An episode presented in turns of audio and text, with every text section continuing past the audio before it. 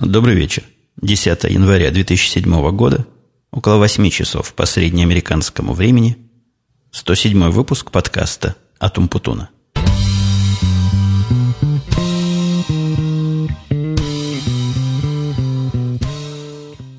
Сразу хочу предупредить, что сегодняшний подкаст, в отличие от моего среднестатистического, спокойно взвешенно и несколько даже пессимистического выпуска, будет, наверное, то, что сейчас называется позитивный.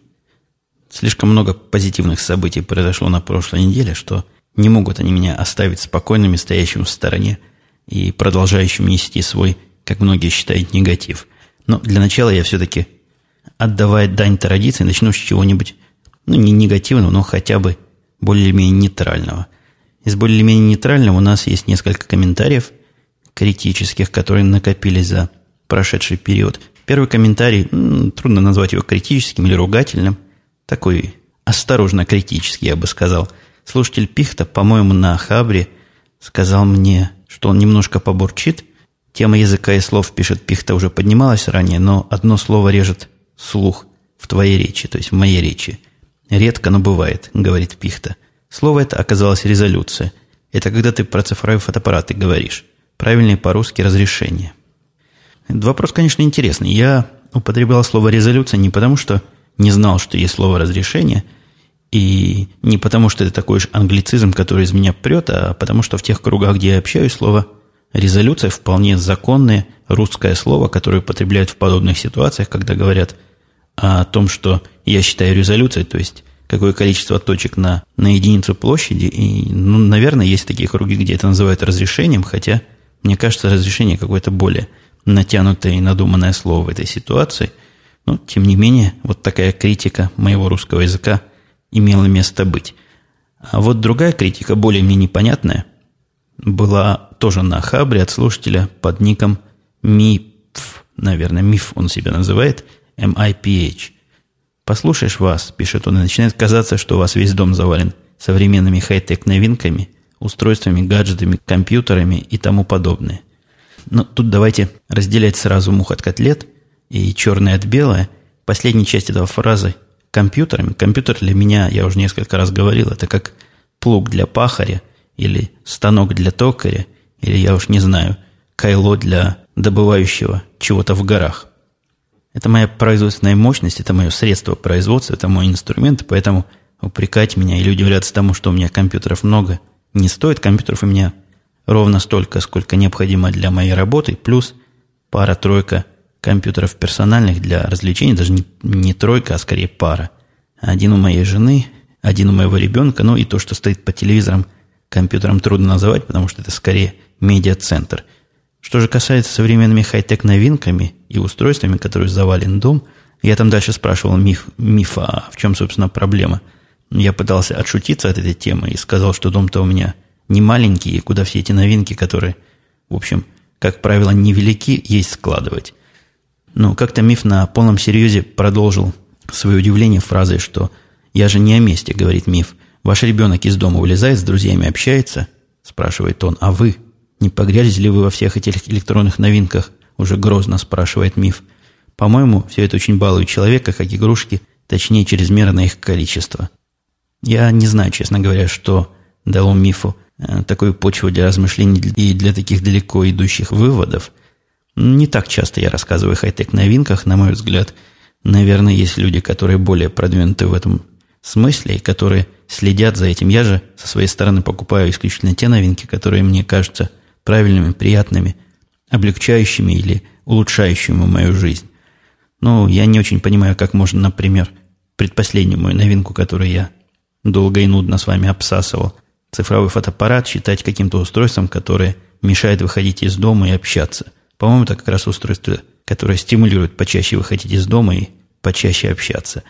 Ну, про микрофоны, которые я тоже время от времени покупаю, и всякую другую звукозаписывающую аппаратуру, тоже особого разговора нет. Это уж если не средство производства, то средство достижения результата в том, что я считаю своим хобби, а именно записью подкастов – ну, вот более-менее в список вот этих гаджетов могут, наверное, войти мои айподы, но тоже как они ограничивают мои коммуникабельные способности, а что особенно странно, коммуникабельной способности моих детей я, честно говоря, не очень понимаю и не вижу, как тут одно связано с другим.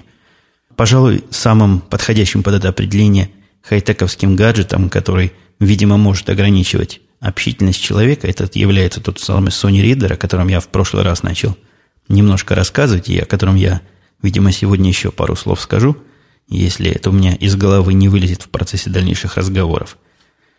Начал я сегодня как-то с комментариев. Комментарий следующий, давайте дальше продолжим. Анатолий X говорит в ответ на мой рассказ о том, что пришлось ехать с утра пораньше, чтобы индейцев встречать. А ты просто попроси, пишет Анатолий X, своего индейца прийти на работу не вовремя, а как все. Я своих людей, пишет он, сразу ответом на их согласие на работу прошу в первый день прийти часов в 12 хотя бы, а то все норовят прийти в 10, как официальный день рабочий начинается. Ну, не знаю, не знаю. Это совет довольно опасный, потому что э, вот таким вот попустительским отношением к приходу на работу, не приходу на работу вообще, я подозреваю, что я в свое время, может, и Карла развратил. И как-то к этому весь окружающий народ, когда мои работники не приходят на работу, относится насторожно, поэтому вопрос тут скорее политический. Я все-таки предпочитаю, чтобы приходил он в какое-то разумное время, не в 12 часов, чтобы все спокойненько было, ровненько, и мне не приходилось ни перед кем отчитываться – из тех людей, с которыми я, в общем-то, никаких контактов рабочих не имею, а начнут постукивать потихоньку начальству. Начальство, хотя и, и понимающее, но все равно, по-моему, доводить до ситуации, когда необходимо ну, объяснять очевидные вещи, и очевидные Теду вещи, и очевидные мне, я бы не хотел. Поэтому я все-таки напрягусь и приеду вовремя. Похоже, что мой, мой индеец, который, меня тут спрашивали, что за индеец такой, краснокожий, что ли, нет. Ну, это я так, фигура речи, еще один – оборот речи, за который меня можно ругать, в самом деле меня уже ругали. Это на самом деле это индус, которого я называл индейцем без перьев. Но я, с вашего позволения, его и дальше буду индейцем называть, как-то он у меня в голове под термином «индеец» идет. Оказался индеец хорошим приобретением, хорошей находкой, такой активным индейец оказался. Вот только вот тот дефект речи, который я в нем заметил в первый раз во время собеседования, он не такой ограниченный, как мне казался, то есть Моя теория и мое наблюдение было, что он стопорится на букве «С» и не может ее никак произнести. Оказалось, совсем все не так. Это какая-то более сложная психологическая проблема. Стопориться он может на абсолютно рандомальной букве, даже на гласных. Я такого никогда не видел, чтобы гласный не мог человек выговорить заикающийся. И зависит, видимо, от степени волнения или степени понимания его им предмета разговора. Вот так будет точнее – и я себе теперь могу представить, почему Тед сказал так осторожно, а не будет ли его дефект речи неким, некой проблемой в коммуникации взаимной. Но осторожно, потому что у нас, как в общем-то и большинство фирм, я думаю, все фирмы декларируются одинаковые возможности, то есть в переводе на русский язык это означает, что мы берем и инвалидов, и больных спидами, и кого угодно. И вот взять человека, по, не взять человека по состоянию здоровья, это – ну, я не знаю, является ли это преступлением, наказуемым каким-то образом, но явно это общественно порицаемое действие. Я тогда сказал, что никаких особых проблем я с ним не вижу, а вот теперь, пообщавшись с, с моим индейцем неделю, я понял, какое впечатление мог он провести на Теда, когда он, видимо, очень сильно заикался и, видимо, вообще слова не мог там выговорить.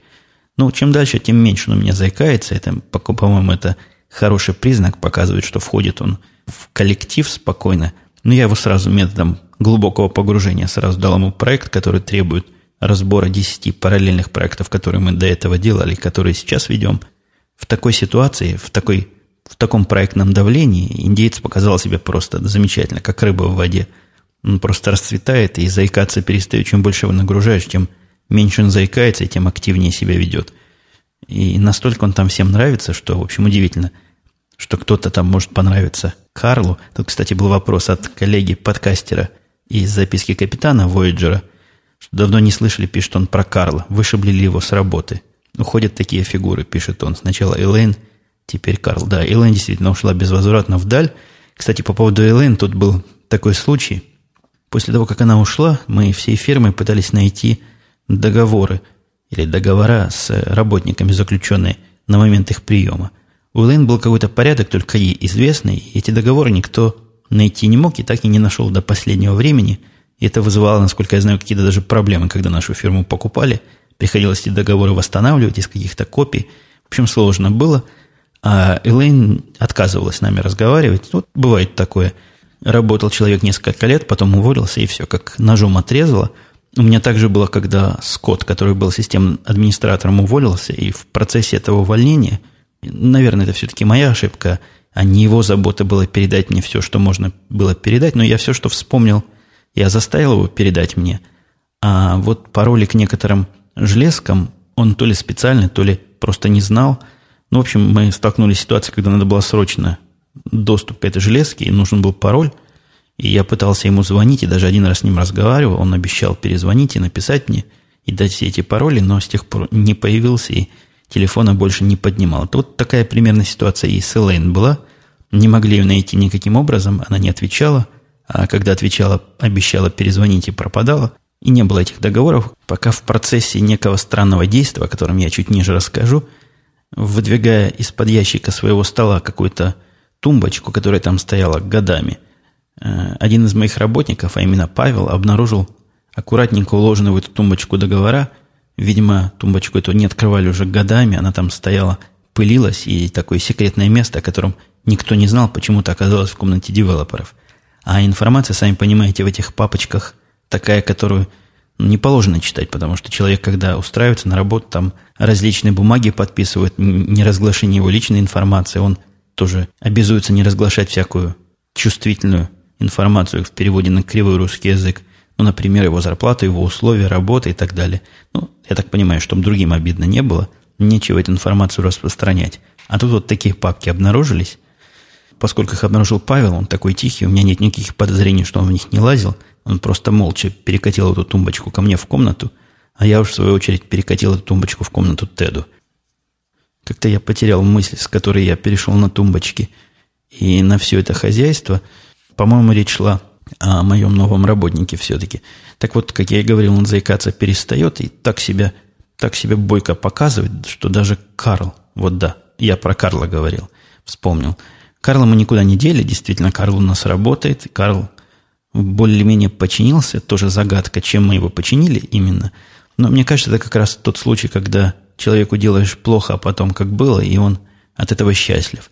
И если вы помните, Карла я месяцев шесть назад в виде очень временного назначения перевел частично на позицию сисадмина и network администратора и вот такого технически продвинутого технического саппортера для нашей системы, когда мы лишились нашего тека, то есть того, помните, здорового Патрика, который занимался всем этим делом. И тогда это казалось очень временным назначением, потому что нам рассказывали, что большая отцовско-материнская компания нам все проблемы с поддержкой решит и буквально недельку-вторую перекантоваться. Вот в результате Карл кантовался на этой должности с апреля месяца и, наверное, где-то до середины декабря, даже больше, чем 6 месяцев. И, видимо, эта работа его совершенно окончательно сдвинула с ума. И вот то, что я на него жаловался, как он был неуправляемый и вообще на все плевал, на работу не ходил даже когда нужно было – уходил в длительные свои запои. А в середине декабря ситуация поменялась, мы смогли с него снять, наверное, процентов 90 всей этой нагрузки и перевести его обратно в программистское русло. И просто Карла как подменили, приходит не очень пахнущий перегаром, приходит на работу каждый день, приходит вовремя, приходит, когда я ему велел приходить, и, а уходит, когда работа сделана. В общем, заглядение, а не работник – в смысле производительности у него, конечно, проблемы, какие были ранее, но, тем не менее, ничего такого особо критического нет, ничего удивительно плохого нет, он работает, и результат какой-то дает. Я ему опять дал область исследования довольно широкую, в которой мне самому копаться лень, а кому-то копаться надо, и он там действительно чего-то уже накопал. Хотя, опять же, он иногда уходит вот в свои любимые дебри, когда пытается решить не ту задачу, которую ему поручено решать, а общего вида задачу для того, чтобы видимо, теоретически осчастливить весь мир. И я не знаю, осчастливит ли он мир решением этой задачи, если когда-нибудь решит, но от сути он уходит все дальше и дальше. Вот в последний раз, когда я был на работе вчера, я ездил в свой нетипичный день, нестандартный. Надо было все-таки еще раз приехать и еще раз холить или леять моего нового индейца. Поначалу люди требуют более пристального внимания, чем потом в процессе. Э, так вот, я его немножко наставил на правильные рельсы и немножко ограничил его неуемную активность в разработке концептуальных решений. Похоже, теперь он будет больше двигаться в сторону практического продукта. Он не очень задержал сроки, надо сказать. По моим планам, на этом этапе, где он сейчас, он должен был быть где-то к началу года, может быть, к концу прошлого года, то есть где-то неделя-полторы задержки, это, это вполне плюс-минус допустимая погрешность в нашем программистском деле. Мы, в конце концов, тут не мосты делаем и неясные процессы выполняем, которые, понятно, когда начнутся, когда закончатся, есть всегда некие вариации в ту или иную сторону. Так вот, Карл одобрил мое новое приобретение, одобрил индейца. Говорит, такой умный индейец, с ним так приятно поговорить. И даже индеец для того, чтобы, видимо, общаться больше с нами, со мной и с Карлом, вновь начал курить. Он до этого, говорит, курил мало и выходил курить, наверное, раз-два в неделю, выкурил одну-две сигареты, то есть в неделю. А теперь Карл рассказывает, он выходит с ним курить чуть ли не через раз, ну, раза три в день точно. И когда я пришел, это тоже комичная картина, когда я курю на улице трубку, надо видеть, как прохожие, конечно, это дело оглядываются. И вот я вышел с этой компанией, мы все вместе покурили, они успели по две сигареты выкурить, пока я чуть-чуть, самую малость трубки своей покурил. Пришлось затушить, высыпать и идти обратно. Вот такой вот индейец оказался очень грамотный в смысле своих технических вещей. У нас тут недавно было совещание, состоялось телефонное, где я, обычно на этом совещании один я присутствую, тут я пригласил в виде эксперимента индейца своего и, и Ивана, помните, которого я перед ним взял – Втроем я, Ваня, да, индейец разговаривали, и с той стороны как раз было три человека. Соответственно, получилась банда на банду одинаково. Ну, там хорошие взаимоотношения наши с той второй стороной. Они нам помогают, мы им помогаем. В общем, дружим семьями, дружим фирмами. И такой разговор профессиональный появился, как давно не было. Вот приятно было послушать, какие вопросы задавал им наш индейец. Немножко реакция Ивана удивила. Вы помните, Карл считал и считает Ивана – чокнутым на всю голову, он даже как-то раз говорил, я не помню, доносил я вам эту мысль или нет, что с его точки зрения Иван это как раз тот тип, который вот так сидит тихо-тихо, а потом возьмет нож и пойдет резать на улице всех, кого встретит. Но я только над этим посмеялся, а вот увидел какую-то странную и непонятную абсолютно на ровном месте его агрессивность. Мы когда разговаривали по телефону с этими коллегами, с которыми, ну понятно, с коллегами надо поддерживать нормальные рабочие отношения, не ругаться с ними – без толку и без повода. Мы задавали вопросы различные технические, я со своей стороны, низкоуровневая обработка данных, значит, индейцы со своей стороны, enterprise серверов. А, видимо, Иван почувствовал себя то ли не удел, то ли как-то решил, что нужно что-то сказать обязательно в такой ситуации. И с таким, знаете ли, наездом и с таким давлением в голосе сказал, ну, в конце концов, нам когда-нибудь объяснят, чем мы тут занимаемся. Вот этим нашим, хотел сказать, собутыльником – этим нашим со-девелоперам. Они, я думаю, опешили от такого наезда на ровном месте, что значит, чем мы тут занимаемся, мы вместе одним делом занимаемся, и как бы все участники этой встречи должны понимать, чем мы занимаемся, но как люди интеллигентные, культурные, совершенно спокойно сказали, да, мы разрабатываем там вот такое-то, такое-то JTU приложение, такой-то сервер, так-то и так-то. Э, на что Иван говорит спасибо, знаете, жестко, спасибо. Это я знал и без вас – вы мне скажете конкретно, чем мы тут занимаемся. Но я на этот момент уже влез, сказал, что это наш внутренний вопрос. Я ему потом после совещания объясню, чем мы тут занимаемся, чтобы он эти вопросы не задавал во время конференции, не тратил наше время. В общем, увел его в сторону от этого конфликта, который он начал вдруг на ровном месте заводить. А потом имел с ним такой крепкий разговор и строго-настрого велел ему быть с этими ребятами nice и вообще вести себя прилично по телефону, а не то я его накажу как-нибудь.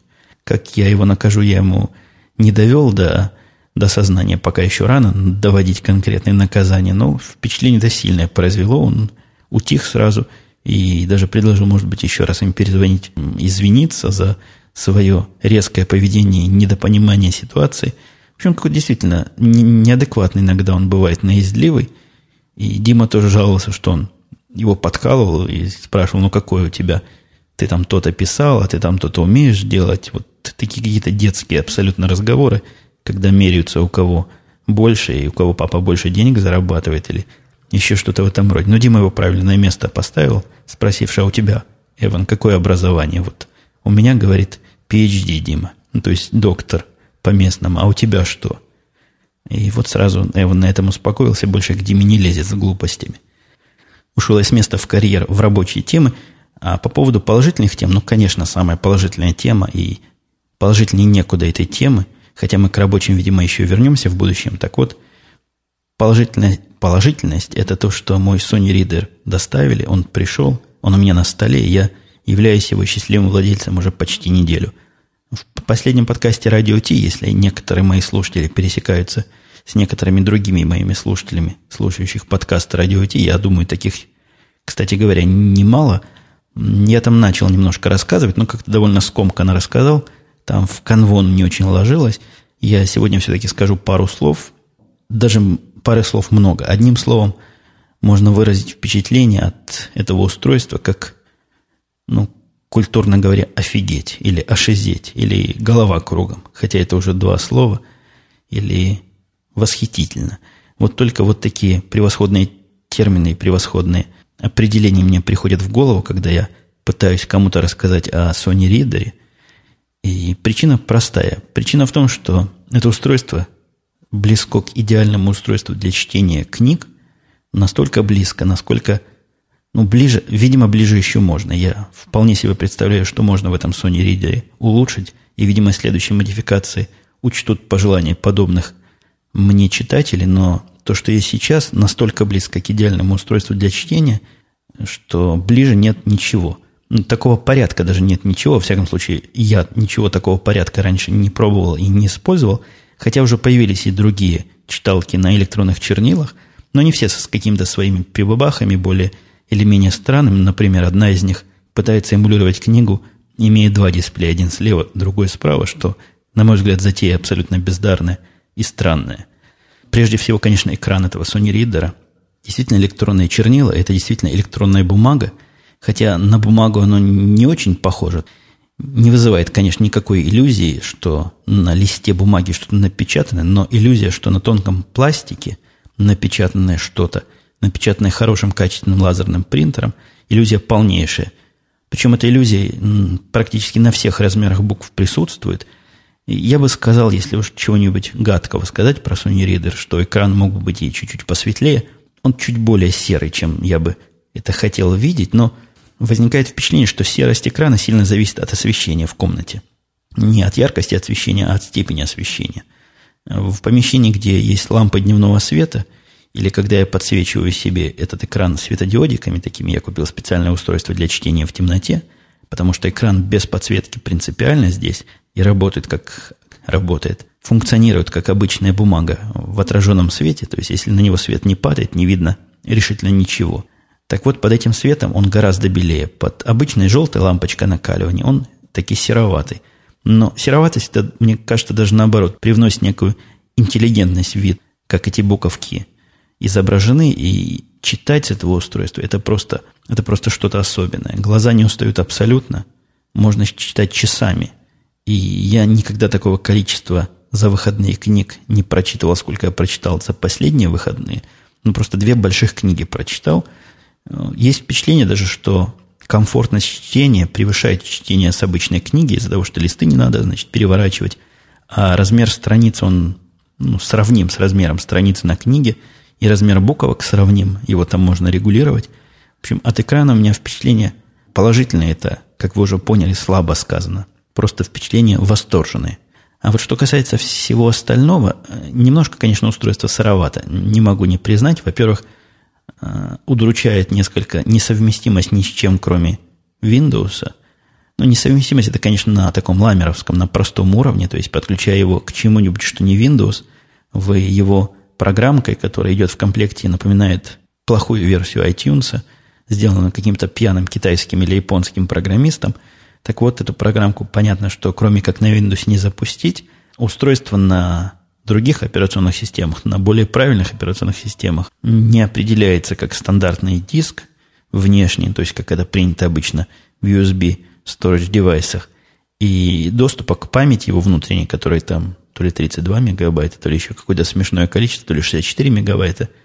И из Mac, и из Linux я не имею. Хотя есть уже и для Mac, и для Linux решения, но они тоже немножко гиковские, хакерские, такие утилиты командные строки, которые позволяют к этой самой памяти доступаться и делать с ней что угодно.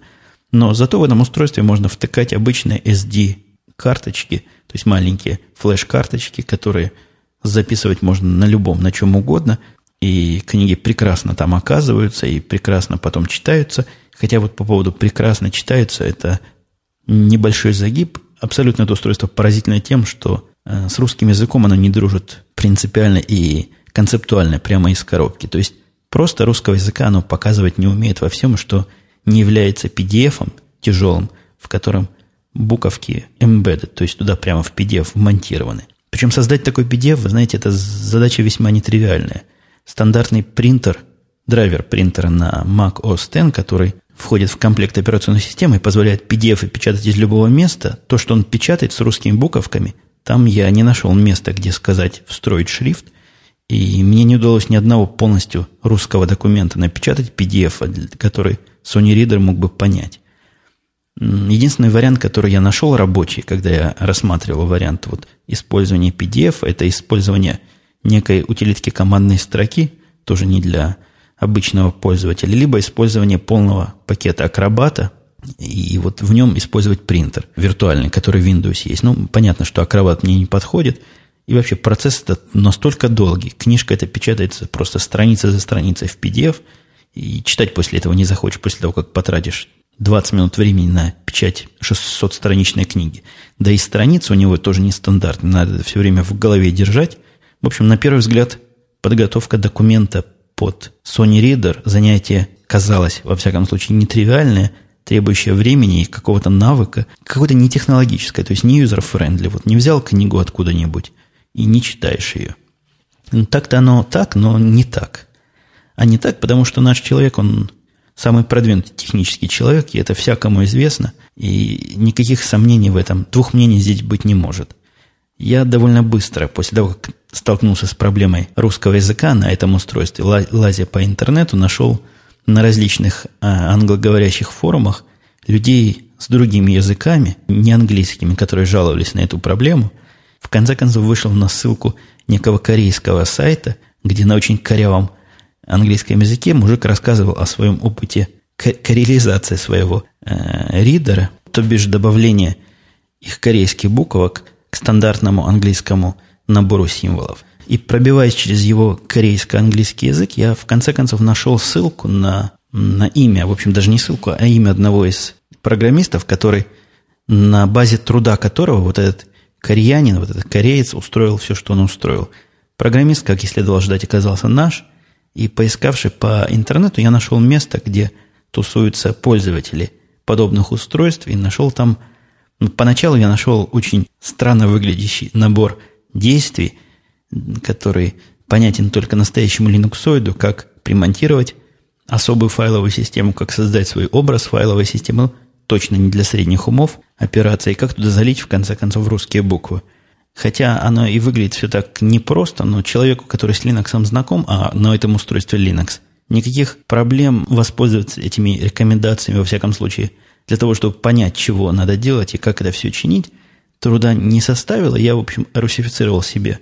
Наверное, вечер потратил этот ридер, а на завтра, к своему сожалению, обнаружил уже готовый образ файловой системы, уже русифицированный которую можно четырьмя, чуть ли не четырьмя кликами, не четырьмя командами туда залить. Так что теперь русификация Sony Reader – это дело тривиальное и доступное решительно каждому и решительно любому.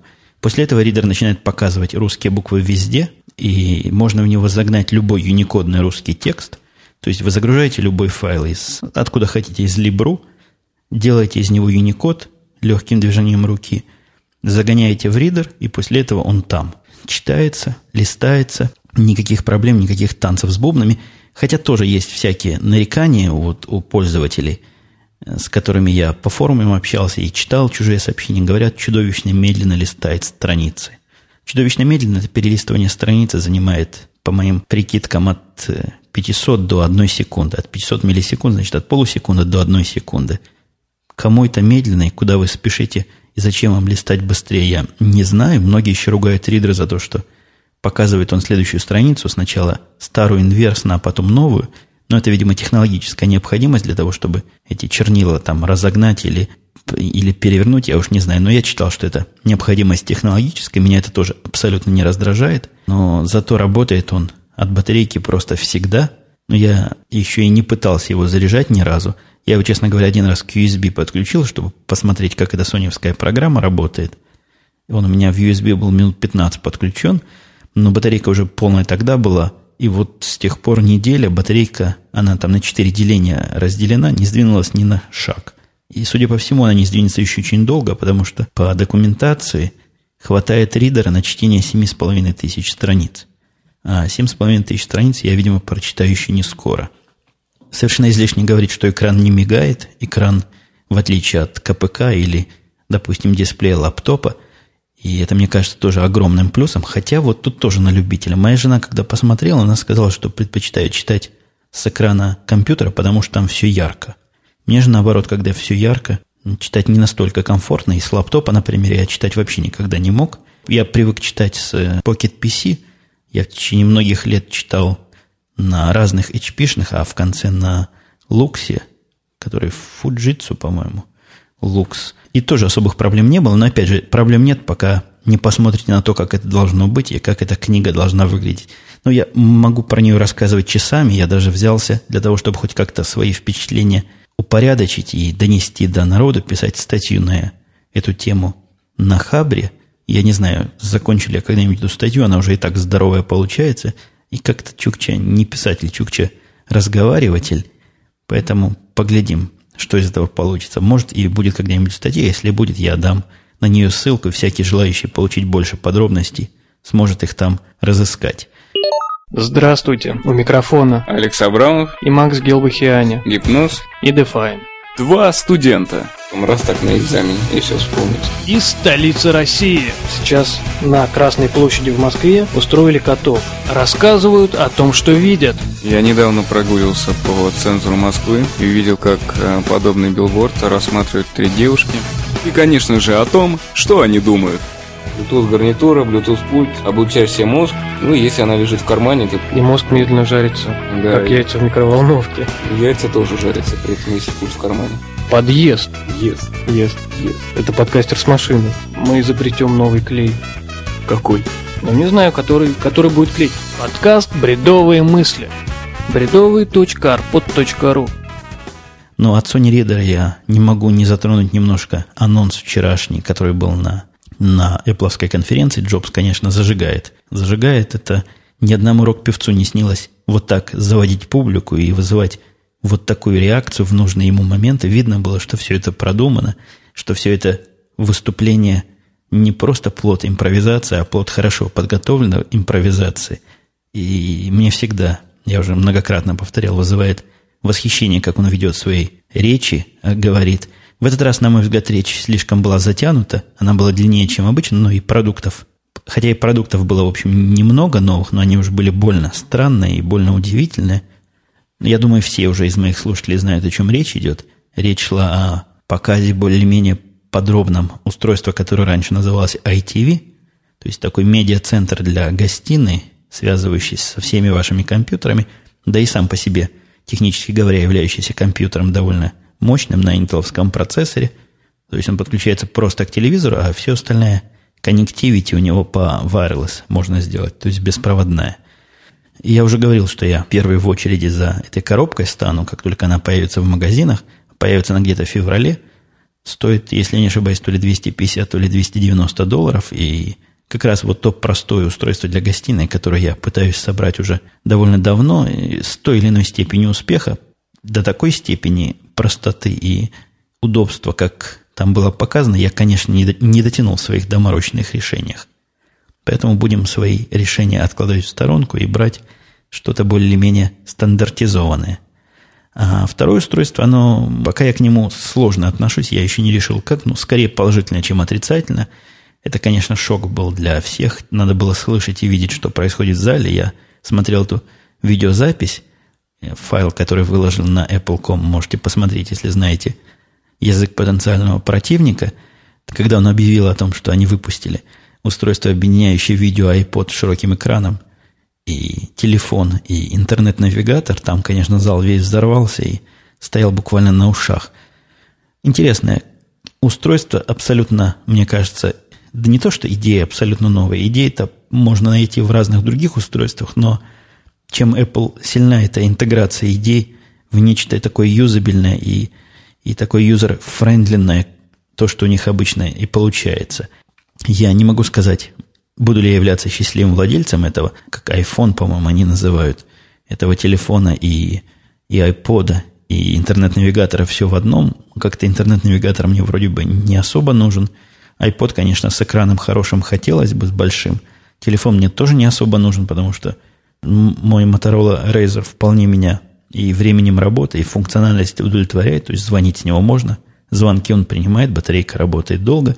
Но чувствую, конечно, что если оно мне в руки попадет и вызовет приятные ощущения, и эстетически мне понравится, то, конечно, уйду я из магазина уже с этим новым гибридным устройством.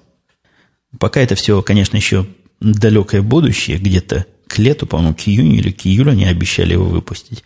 Так что время на раздумье у нас с вами еще есть. Тут много было дискуссий и на Хабре, и у меня в комментариях, и в личной коммуникации по поводу того, почему так долго наш helpdesk, то есть наш саппорт, наша служба поддержки, решает технические проблемы, и почему так долго заказываются компьютеры. Тут у нас понимают, что что-то с этим не так, и они пытаются что-то с этим сделать. Всякие реорганизации, одного начальника сняли, этого тех-саппорта, другого поставили. Но нужно понимать, что фирма это огромная, это огромная корпорация и огромное количество маленьких фирмочек, у каждой из которых свои собственные требования, а служба поддержки какая-то общая. Как-то она еще плохо заточена на общую работу. У них происходит процесс в этой корпорации, когда все службы поддержки незадолго до, наверное, года два назад слили вместе – и вот пока они еще как-то, вот эта обобщенная служба пока еще не очень умеет всем нам вместе взятым помогать. Ну, ничего, со временем научится, при том, что некоторые проекты они уже умеют делать быстро. Конечно, строго определенный ряд технических проектов, но некоторые они уже научились делать быстро. В прошлый раз был еще комментарий от, от подслушателя Скрю. Я думаю, он читается. А, он говорил, что подкаст непривычно маленький был. Ну, я вам доложу, вы, дорогие наглость, потеряли. 28 минут – это маленький непривычный подкаст.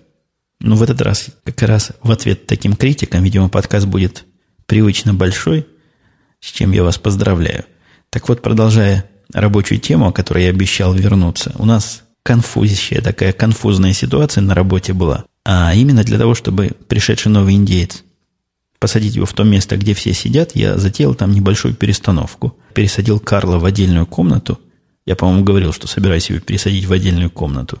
И велел Диме, когда он придет на работу, тоже в ту комнату идти, в отдельную. А вот, значит, новый будет сидеть на месте Карла, я предполагал. Ну, в общем, такая какая-то была идея, но не так все просто оказалось. Меня абсолютно поразило некое, я даже не знаю правильного определения на русском языке. Ну, в общем, фразой детства у них играет во всех местах. Эта фраза очень хорошо подходила и Эвану, который старше меня, и Павелу, который младше меня. Они там устроили какие-то локальные войны по поводу того, кто где будет сидеть. И мне пришлось своим начальническим авторитетом рассаживать их просто как детей по партам, сказать, вот ты будешь сидеть здесь. В результате они все, абсолютно, кто там сидел, поменяли свои места. Каждый из них, кто сидел, был недоволен тем местом, где он сидит – а речь, я напомню вам, идет о комнате из четырех столов и четырех стульев, где, на мой взгляд, места все абсолютно равнозначны, но разве что вот у входа есть одно место, когда входишь, сразу из двери видно, что на экране у человека, который на этом месте сидит. Ну, понятно, если порнуху на работе разглядывать, то это место, видимо, неудобно и неудачно. Хотя, я вам признаюсь, я на этом месте довольно долго сидел, пока не ушел в отдельный кабинет – но ушел я в кабинет не потому, что мне на этом месте как-то плохо сиделось. Да мне абсолютно все равно. Ходите, смотрите, что у меня на экране. А потому что необходимость технологическая. Иногда есть громких совещаний, иногда есть необходимость каких-то приватных бесед с работниками. Так бы я и продолжал сидеть на этом месте, которое они все считают самым неудачным и неудобным. В общем, устроили они там целую революцию, шкафы начали двигать, Павел хотел дерево передвинуть, у нас там дерево в катке стоит, он привык рядом с ним сидеть. И вот, приходя на новое место, которое, наверное, в двух метрах от его старого, он хотел перетащить с собой дерево. Еле все это остановил, еле все успокоил, но реакция, конечно, на такое бытовое событие, подсаживание нового человека и удаление Карла из этой комнаты, была, на мой взгляд, абсолютно неадекватная и необъяснимая. Еще из нерабочих новостей, что у меня было столкнулся с странной такой ситуацией, знаете, когда записался на форум по этим всем ридерам, э, первое записался для того, чтобы написать одно сообщение, где сообщал о проблеме некой программы, которая переводит некие документы русские и нерусские в другие форматы. В общем, чисто техническая проблема. Пытался понять ответ и в случае, если ответа нет, предложить свою помощь в решении этой проблемы. Так вот, в этом письме зарегистрировался, значит, как порядочный, написал письмо, не письмо, написал сообщение в этот форум, и в виде ссылки на документ, который я пытался перекодировать, дал ссылку на HTTP-ссылку, то есть вебовскую ссылку на документацию к SVN на русском языке, на которой я как раз тестировал, и на которой я и нашел эту проблему. Мое удивление было велико, когда пришло сообщение о том, что вас заблокировали за попытку, как там было написано, без... Да, там было написано за попытку беспардонной рекламы. Рекламы чего? Рекламу где? Где я рекламировал? Ну, я написал в их техсаппорт письмо, сказал так и так. Вот мое сообщение, где тут реклама. Верните мне, и юзера моего удалили, верните, говорю, мне все права, как человеку безвинно репрессированному. Получил такой ответ, знаете, в стиле какого-то прошлого века, когда в этих сетях модераторы были сильны, ну, те, кто знает, те понимают, о чем я говорю, и они были своими мелкими локальными царями и богами. Так вот, видимо, местный Э, локальный, а может и глобальный, какой-то царь и бог прислал мне очень строгое письмо, сообщив, я там длинно написал, я такой-то, такой-то, юзернейм такой-то, сделал то-то, то-то. Он мне написал так, под каким именем вы зарегистрировались, хотя двумя строчками ниже было написано, под каким именем. Я ему культурно ответил, под таким-то. В следующем письме он мне пишет тоже так же грозно. Ну, видно по стилю, что грозно. Ни здрасте, ни до свидания, никто такой, ни почему.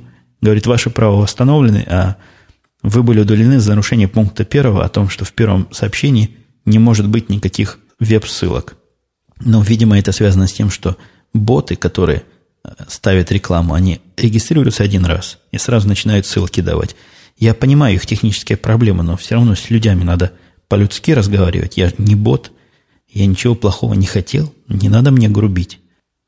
И еще есть тем, которые тоже, видимо, немногим интересны. Хотя нет, это даже не, не тема, теме, может, я еще вернусь. А вопрос у меня к вам есть. Вопрос у меня возник, знаете, с чего?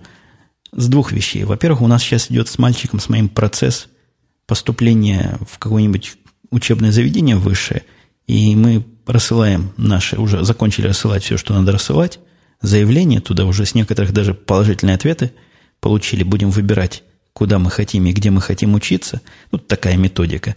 А я в некоторых подкастах, в нескольких молодежных подкастах на Арподе, с одной стороны, с другой стороны, дети моих знакомых, учащиеся, обучающиеся или за, закончившие уже обучение в вузах российских, все без исключения эти дети работают не по специальности. И мне почему-то казалось это каким-то ну, происшествием. То есть человек закончил – по одной специальности, не смог по ней устроиться. И вот теперь работает где-то по другой специальности.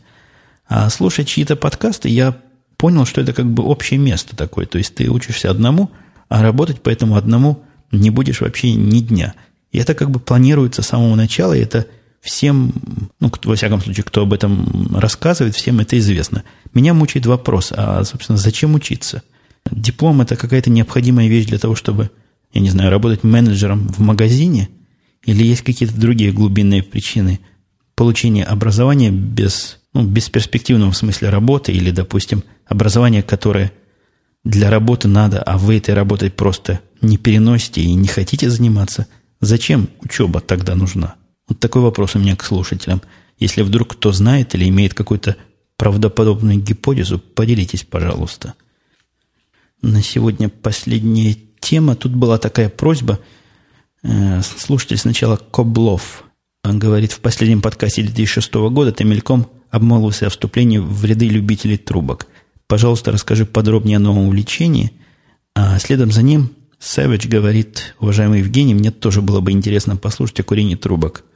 Про зажигалку с холодным огнем вы рассказывали, и о трубках тоже. Расскажите, какие табаки пробовали, какие нравятся, как забивать трубку и т.д. Найдите хотя бы пять минут своего подкаста, уделите этому вопросу. Ну, давай действительно очень коротко, потому что вопрос явно интересен не всем. Я сказал в подкасте финальном 2006 года, что я в этом увлечении нашел себя. И я, конечно, не могу, как подкаст, рекомендованный для всей семьи, продвигать дело курения каким-либо образом, потому что нас могут слушать морально неустойчивые подростки. Но если вдруг вы курите сигареты, я крайне рекомендую хотя бы попробовать покурить трубку, и, возможно, кто-то еще, как и я, поймет, что это, это сравнить невозможно, и это небо и земля, и это вообще черное и белое. Трубки я рассказывал, какие у меня есть. Трубки я остановился на трубках Stanwell. У меня практически все активные трубки, у меня их штук 10 уже есть, которые курю, они стенвеловские. Трубок так много, ну, я тоже говорил, на всякий случай повторю. Просто необходимо иметь, если вы курите только трубку и курите ее 3-4 ну, раза в день, как я ее курю, и они должны после этого день-два отдыхать, поэтому они в ротации все время положено. Вот такая вот у них технология положенная. Ничего сложного в курении трубки нет, я сразу вам скажу. Никаких особых там танцев с бубнами нет. Забивание табака вы можете найти на интернете, но забивается он легко и просто, и автоматически, после того, как немножко научились это делать. Но еще из концептуальных вещей могу сказать, что курица трубка не в затяг, то есть как сигары. Набирается дым в рот и выпускается. Табак там очень крепкий, табаков огромное количество бывает. И я слышал, что и в России – Вообще и в Москве, в частности, есть много мест, где их можно купить. Я вам дам ссылку на трубочный клуб российский. Интернетовскую вы можете там много полезного найти. Я в табаках прошел весь путь, ну, во всяком случае, тот путь, который обычно проходит за первый год, за первые полгода, начиная от восторга по поводу датских ароматизированных табаков и переходу все более и более английские, классические такие смеси, которые сейчас – в основном и И я не думаю, что вам интересны конкретные марки. Да я еще сам конкретные марки себе точно не понял. Я понял, какое направление табакокурения мне интересно, какого вида табаки мне интересно, какого класса. И полностью ушел вот этих пахучих табаков. Ну, не то, что полностью, утречком приятно что-нибудь ароматизированное покурить, но это моя первая трубка только бывает такая с ароматом, а потом все остальное кондовое, табачное, которое пахнет – табаком, а не какими-нибудь сухофруктами. Так что еще раз повторю, если вы думаете в эту сторону, попробуйте купить себе любую трубку. Я не разделяю вот этой, это, наверное, даже религия о том, что трубка должна быть обязательно за 400 долларов или за 800 долларов или так далее. У меня есть трубки самого разного ценового диапазона, и после того, как вы трубку нормально обкурите, они, на мой вкус, непрофессиональный, не особо так, чтобы отличаться. Во всяком случае, не особо, чтобы оправдать десятикратный прирост цены. Я бы советовал купить любую трубку, которая продается рядом с вами, и попробовать ее курить ну, с каким-нибудь табаком, который вы сможете там найти. Тут сразу, по-моему, будет понятно, для вас это или не для вас. Готовы вы сидеть часами с этой трубкой и заниматься каким-нибудь делом, неспешно ее курить, это требует, конечно, определенного состояния головы и состояния души курения трубки. Не во всех ситуациях трубка, видимо, подходит, но зато, мне кажется, она очень успокаивает в том смысле, что как раз на это состояние, единственно подходящее для табакокурения, она волей или неволей настраивает. Еще был у меня комментарий от слушателя под ником Василий Стрельников, который к мега-подкастеру и к мега-ведущему никакого отношения не имеет, а имеет отношение, как, по-моему, Высоцкий в одном из концертов про какого-то плагиатора говорил, э, фамилия плагиатора была Акуджава, а имя было какое-то другое, не, не как у настоящего Акуджава. Так он говорил, вот, мол, назвался именем Булата, а поет моим голосом. Так и здесь Василий Стрельников назвался именем мегаведущего, поет, я не знаю, чем голосом. Я даже вопросы его читать не буду, потому что плагиаторов не люблю. И на этом я, пожалуй, буду завершать сегодняшний наш выпуск. Мы услышимся с вами, как обычно, в следующую среду. Извините за некоторую чуть более техническую направленность, чем обычно. В следующем выпуске мы, возможно, это как-то компенсируем всеобщему удовлетворению. На этом все. Пока. Услышимся. И я надеюсь, к этому моменту вы еще не остановили свою запись. Это у меня послесловие. Я уже практически все закрыл, файл сохранил. Увидел, что забыл с вами поделиться еще одной замечательнейшей новостью, которую мне сообщил слушатель Rage Steel. Он сообщил мне это в личной переписке. А новость действительно замечательная. У «Эхо Москвы» появились подкасты. И если вы зайдете на сайт «Эхо Москвы» и походите по передачам, вверху вы сможете увидеть иногда одну кнопочку, где будет написано RSS текст подписка, а иногда три кнопочки. И одна из этих кнопочек будет RSS MP3 файл подписка. Вот так они называют подкаст. Вы можете эту кнопочку добавить в свои ридеры и получить прекрасно образом выходящий подкаст. Я пока нашел всего три подкаста, но по самым, на мой взгляд, главным передачам и интересным мне. Подкасты там были «Суть событий», есть подкаст, есть у у Латыниной подкаст, это передача «Код доступа». И, по-моему, я нашел подкаст у Альбац. Передача называется «Полный Альбац». Это, в самом деле, основные передачи, которые я слушаю еженедельно. К сожалению, технически это сделано не очень правильно, на мой взгляд. Очень низкая частота дискретизации и маленький битрейт. Но по сравнению с тем, что не было вообще ничего, это, конечно, большое дело. Всячески рекомендую, если вы страдали от отсутствия этих подкастов. Но теперь на самом деле пока. Услышимся на следующей неделе.